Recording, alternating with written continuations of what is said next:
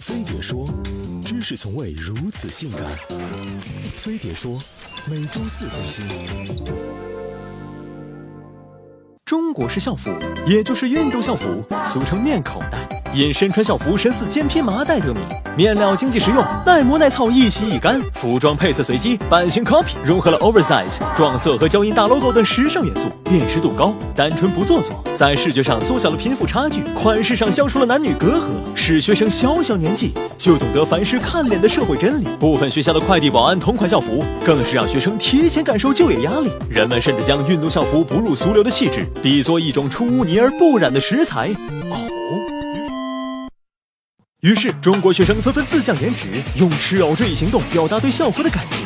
据调查显示，全国超七成学生不喜欢运动校服，质量差和吃藕是主要原因。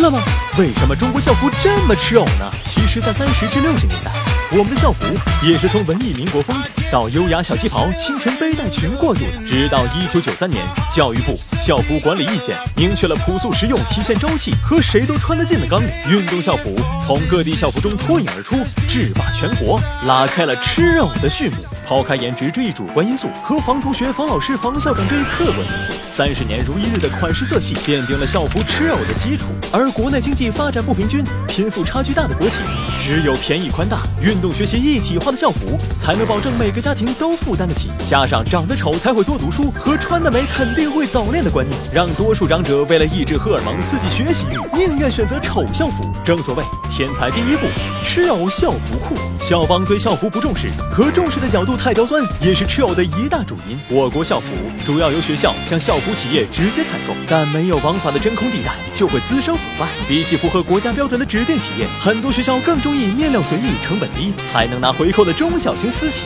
尤其是三四线及以下城市，校服厂不是校长亲戚垄断，就是表面招标、暗地交易。以咸丰县某企业为例，成本几十的校服被教育部、校方、班主任层层揩油，到学生手里价格翻了两三倍。所以喽，回扣都嫌少，哪有心思管好看？好看还要花设计费，不如挑古董款，随便糊个色来的方便快捷。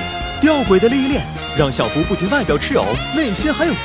二零一五年，上海二十一所学校的两万六千四百四十四套校服被查出含有致癌物芳香胺，这种物质的致癌伤害不可逆，严重损害了学生的身体健康。为了学生的校服，却危害了学生，这一脸来听听当事人是怎么打的。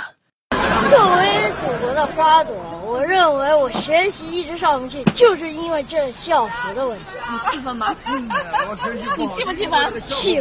家长、学校、企业等多方博弈，成就了宽大、多用、貌似便宜的校服。肮脏的交易又加剧了校服丑还丑的不认真的困局。款式老、质量差、品味差，尿变开裆裤，遇水即溶，沾汗贴身。冬季清凉，夏季保暖，不透气还吸味儿。抽烟喝酒一抓一个准儿，模糊了轮廓，突出了肉体。一到夏天，无数青涩小伙儿隔衣猜肘杯，在隐约之中横看成岭侧成峰，大小花色各不同。校服能当画板，能当抹布，上得学堂，下得操场，陪我们跑过整个青春，成为我们记忆里最无法替代的一部分。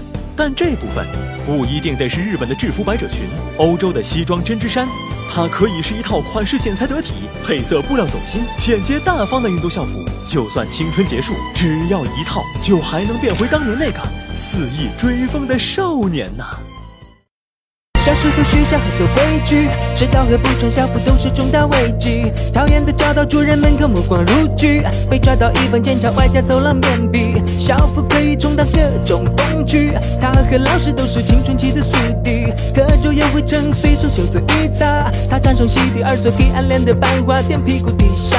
比起臃肿过时的校服，我们总更喜欢个性的 T 恤牛仔裤。如今我们可以随便耍耍装酷，却开始怀念那时的青轻松和舒服。校服是成长的印记，从幺二零一直穿到两个系。